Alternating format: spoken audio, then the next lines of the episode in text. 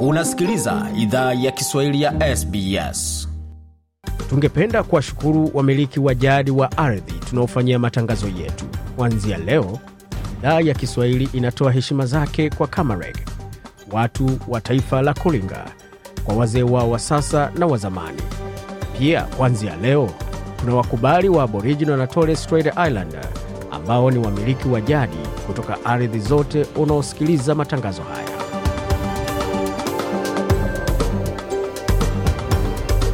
Jambo popote ulipo na karibu katika makala idhaa ya Kiswahili ya SBS. Uko na migode migerano, tukaletea makala kutoka studio zetu za SBS na mtandaoni ambao ni sbs.com.au mkwa juu. Hivi sasa ni saa 12 dakika moja kwa masaa mashariki ya Australia, vilevile vile, ni saa 4 dakika moja kwa masaa ya mashariki ya Afrika, sawia na saa tatu dakika moja kwa masaa ya Afrika ya Kati. Yapo mengi ambayo tumeandalia, lakini kwa sasa tupate kionjo cha kile ambacho kiko mbele, tukianzia kwa wosia wa alikuwa mwanafunzi wa kimataifa kutoka Kenya aliyeaga dunia siku kama ya leo wiki iliyopita, Bi Sharon. Je, familia yake inamkumbukaje? Alikuwa ni binti wana gani? Sharon alikuwa uh, tayari kuanzisha masomo yake na alikuwa ameanza kutafuta kuanza kupanga ratiba yake ili aweze kuendelesha uh, shughuli zake za kazi na uh, shughuli zake za masomo. So hiyo ilikatishwa kwa njia yenye haijatu hatujapata kuelewa. Kaka mkwe Sharon hapo, Bwana Hilary akizungumza nasi uh, wikendi hii tulipopata muda wa kuweza kufika kuwafariji na kuweza kuwajulia hali wanafamilia ya Bi Sharon pamoja na marafiki zake. Makala utaweza kusikia muda usio mrefu, lakini kwa sasa tupate muktasari wa habari, kisha tuletea mengine mengi zaidi tulioandalia.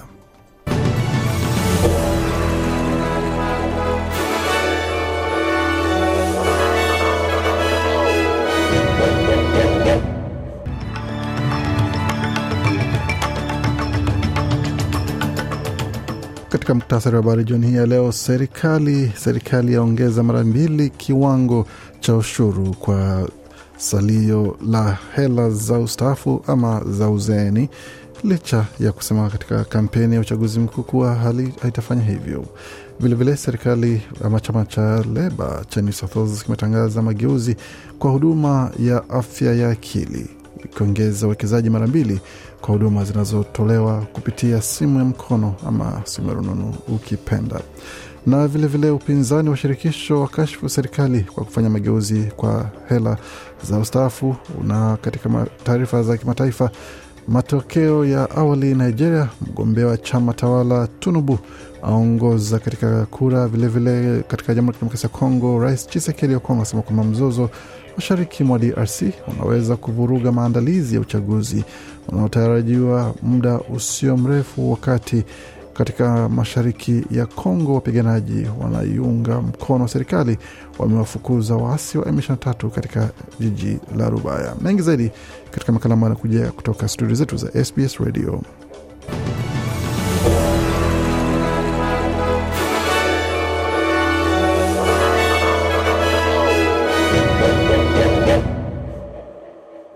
Wasikiza idhaa Kiswahili ya SBS ukiwa na migode migerano. Hapa ni taarifa kamili ya habari kutoka studio zetu, tukianzia moja kwa moja katika taarifa zinazohusiana na swala zima la hela za ustaafu ama uzeeni ukipenda.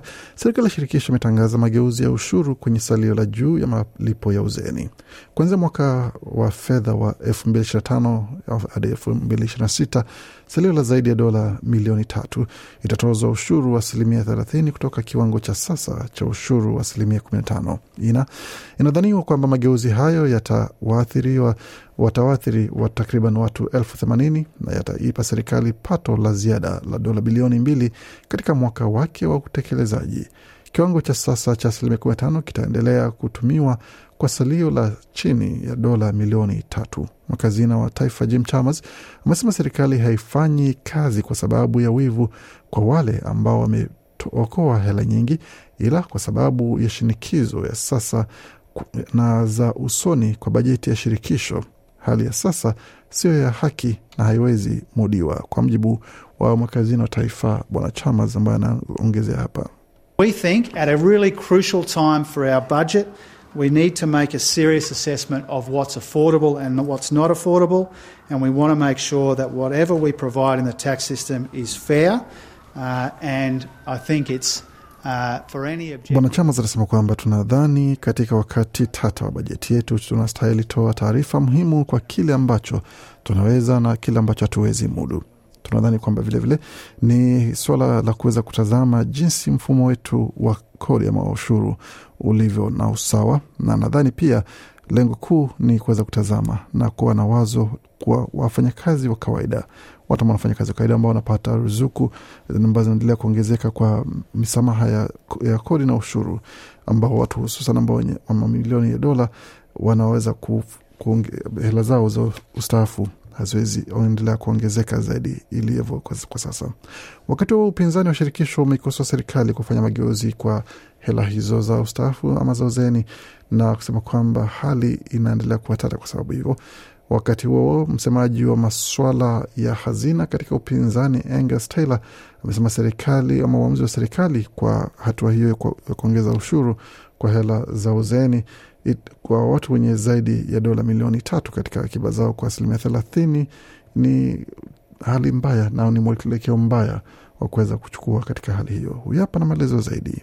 Uh, it's clear that this has been rushed, uh, but what is also clear Anasema ni wazi hili limeharakishwa, na kile ambacho kingine ni wazi pia ni kwamba chama cha Leba kinaendelea kupoteza hela na inakuja inafuata hela zako vilevile vile. Kwa hiyo tunatazama hali ilivyo na tuna, nina amani, imani kuwa uh, mambo yatakavyoendelea kuwa ndivyo chama cha Leba kitakavyoendelea kuwa katika hali tata ya kufuata hela zenu, na tunazungumza kuhusu kusimamia hela na kuweza kudhibiti matumizi na kuweza kudhibiti pia bajeti vilevile vile, hali ambayo inaendelea kuhusu swala zima la kuongeza ushuru, alisema Bwana Angus Taylor hapo.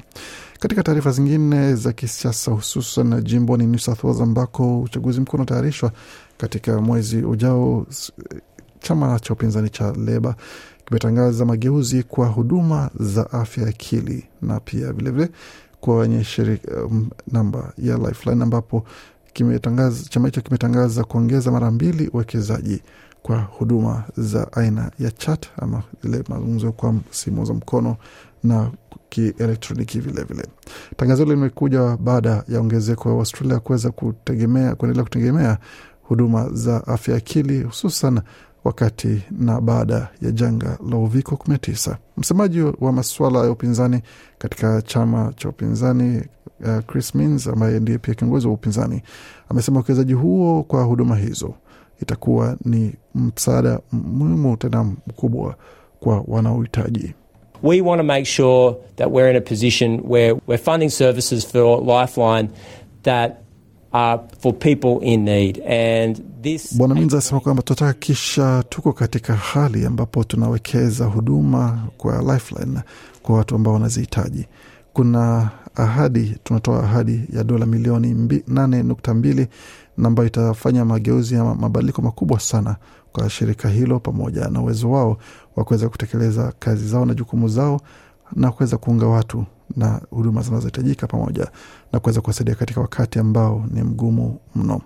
Kwa wasikilizaji ambao wanahitaji msaada wa dharura pamoja na msaada wa Lifeline, unaweza ukapata huduma hizo kwenye namba hii moja tatu moja moja moja. Nitarudia tena moja tatu moja moja moja nne. Na wale ambao wanahitaji ushauri pamoja na huduma wa kuweza kuwarejesha katika hali ambayo ilivyo sasa, hususan wenye mawazo ya kujua wanaweza piga kwa namba hii moja tatu sufuri sufuri sita tano tisa nne sita saba. Nitarudia tena moja tatu sufuri sufuri sita tano tisa nne sita saba. Na kwa wale ambao wana watoto ambao wanahitaji msaada, pia namba ya simu ni hii moja nane sufuri sufuri tano tano moja nane sufuri sufuri. Namba hiyo tena ni moja nane sufuri sufuri tano tano moja nane sufuri sufuri. Tukitazama hali ilivyo katika taarifa za kimataifa kwa sasa, ni pamoja na taarifa kutoka Jamhuri ya Kidemokrasia ya Kongo ambapo Rais Chisekedi asema kwamba mzozo mashariki mwa DRC unaweza vuruga maandalizi ya uchaguzi. Je, ni kwa nini nasema hilo? Rais wa Jamhuri ya Kongo uh, Felix Tshisekedi alisema Jumatatu kwamba mzozo wa wa, na wasi wa mashariki mwa nchi hiyo unaweza vuruga maandalizi ya uchaguzi mkuu uliopangwa kufanyika Disemba ishirini mwaka huu. Tume uchaguzi ya Kongo ilianza kuandikisha wapiga kura Februari 17 katika jimbo la Kivu Kaskazini ambalo baadhi ya sehemu zake zinakaliwa na waasi wa M23, wanamgambo wanaongozwa na Watutsi ambao wamekuwa wakifanya mashambulizi dhidi ya wanajeshi wa Kongo kwa karibu mwaka mmoja. Mapigano hayo yanasababisha maelfu ya watu kuyahama makazi yao, jambo ambalo limezua wasiwasi kuhusu uwezo wa jimbo hilo kuandaa uchaguzi wa wabunge na wa rais baadaye mwaka huu. Na tukitazama lingine ambalo limejiri hususan katika taarifa za kimataifa, tuelekee moja kwa moja hadi kule nchini Nigeria ambako mgombea wa urais mgombea wa urais wa chama tawala nchini Nigeria Bola Tinubu anaongoza kwa kura katika majimbo ishirini kati ya majimbo 36 nchini humo Nigeria. Matokeo hayo ya awali ni kwa mujibu wa matokeo ya awali yaliyokusanywa na shirika la habari la Uingereza Reuters, lakini wapinzani wamelisusia zoezi la kuhesabu kura kwa kuonyesha mashaka ya, vit, na, ya vitendo vya udanganyifu. Matokeo ya awali kwa majumuisho kwa ngazi ya majimbo kutoka kwa tume ya uchaguzi yanaonyesha Tinubu wa chama tawala cha All Progressive Congress APC yuko mbele kwa kura asilimia 39.7 sawa na milioni 5.4 dhidi ya Atiku Abubakar wa chama kikuu cha upinzani cha Peoples Democratic Party PDP akiwa na kiasi cha kura milioni 4.4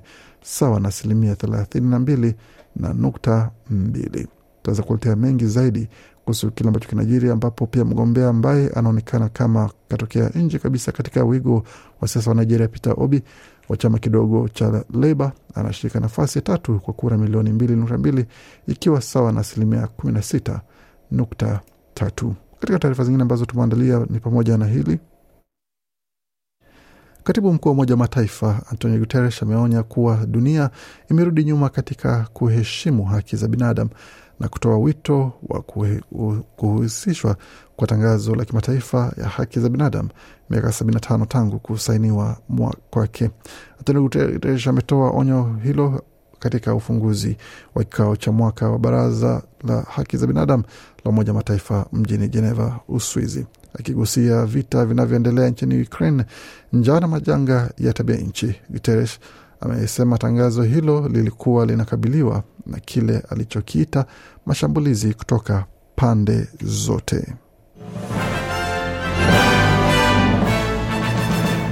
Waendelea kuisikia idhaa Kiswahili ya SBS ukiwa na migode migerano. Kwa sasa tuelekea moja kwa moja katika dimba la michezo ambako yako mengi yaliyojiri katika siku hii ya michezo, ambapo ni pamoja ni pamoja na tuzo ambayo amepokea Leo Messi baada ya kuweza kunyakua kombe la dunia. Anaendelea kutunukiwa matuzo baada ya mengine, na ni pamoja na hili. Lakini tukianzia mwanzo kabisa, kwa upande wa timu ya taifa ya wanawake ya Matildas, hiyo ni timu ya mpira wa miguu itakayoshiriki katika kombe la dunia hapa nchini Australia na kule New Zealand, ambapo wanajiandaa kukichapa dhidi ya Ufaransa katika mechi ya maandalizi ya kombe la dunia. Mechi hiyo ya kwanza itakuwa ni tarehe kumi na nne Julai katika uwanja wa Docklands jijini Melbourne, siku sita kabla. Kwa mradhi, mechi hiyo itachezwa tarehe kumi na nne Julai ijayo Docklands Melbourne, siku sita kabla ya Matildas kufungua kampeni yao ya kombe la dunia dhidi ya timu ya wanawake kutoka jamhuri ya Ireland. Ufaransa ambao ni nambari tano duniani katika timu za ubora ni wako pia nafasi saba mbele ya Australia katika uh, orodha hiyo ya timu bora za soka za, ya wanawake duniani. Hata hivyo mchezaji kiungo wa Australia Elise Kellan Knight amesema kwamba mchezo dhidi ya Ufaransa ni muhimu sana kuweza kuelekeza na kuwapa moyo pamoja na kuwaonyesha hali ilivyo kwa upande wa maandalizi yao. Huyu hapa na maelezo zaidi.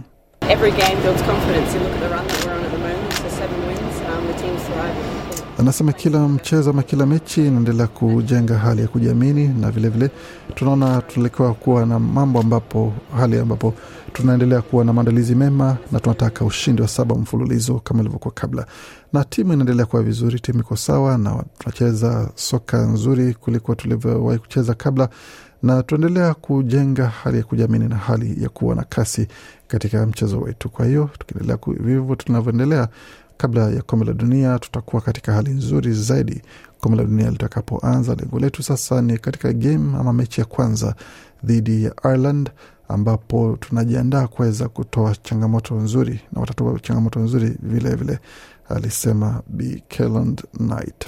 Katika taarifa zingine za tuzo ya soka mpira wa miguu, Lionel Messi na Alexis Putellas ambaye sasa wamekuwa ni wachezaji bora katika zile eh, ya zile tuzo za FIFA Best Awards ambazo zimetolewa mwaka huu elfu mbili ishirini na tatu ambapo Leo Messi amechukua kwa upande wa wanaume, Alexia akichukua kwa upande wa wanawake. Timu ya Argentina imezoa takriban tuzo zote isipokuwa chache ambazo zimeenda kwa upande wa timu zingine. Hata hivyo, vilevile Australia ilihusika katika tuzo hizo, ambapo Semka alikuwa katika jedwali la timu ambayo imekuwa timu bora ya wanawake kumi na moja duniani, ambapo pia aliweza kupata, ambapo goli bora la wanawake lilifungwa na kupokewa tuzo kwa Marcin Uleksi wa timu ya Poland. Vilevile mlinzi wa kike wa Manchester United Mary Earps naye ameweza kupata ushindi kuwa kipa bora kwa upande wa wanawake, wakati Martinez wa Aston Villa na Argentina akawa mlinda lango bora wa kiume. Na haya basi ndivyo hali ilivyokuwa baada ya tuzo hizo kutolewa. Anyone who's ever been in a dark place, just know that there's light at the end of the tunnel. Keep going. You can achieve anything Hiyo ni sauti ya Mary Epsap akitoa hotuba yake fupi baada ya kupokea tuzo hiyo, akisema kwamba yeyote yule ambaye amewekwa pahali pabaya ama katika hali ngumu, jua kwamba kuna mwanga baada ya giza na kuna mwanga na kuna maisha baada ya hali nyingi. Unaweza ukafanikiwa na kupata chochote kile ambacho unafikiria na kile ambacho unaweka bidii kuweza kupata. Wakati mwingine mafanikio kama haya na kuweza kukusanya tuzo kama hizi, wakati mwingine inakuwa ni kama kuamka na kupiga hatua moja baada ya nyingine. Kwa hiyo uwe tayari kuweza kukabiliana na hali zote zinazojitokeza.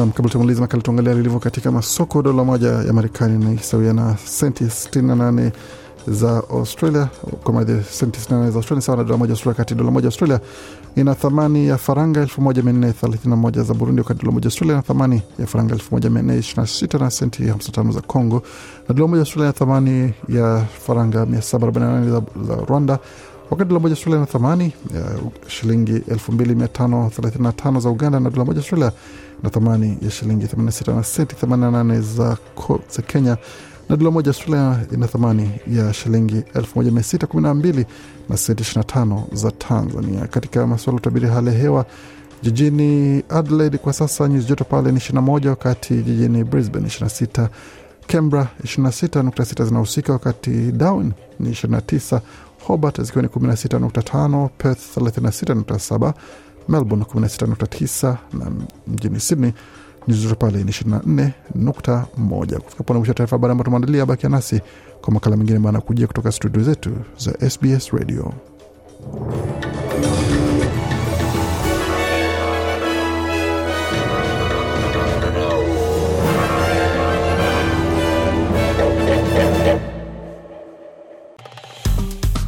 Penda, shiriki, toa maoni. Fuatilia idhaa ya Kiswahili ya SBS kwenye Facebook.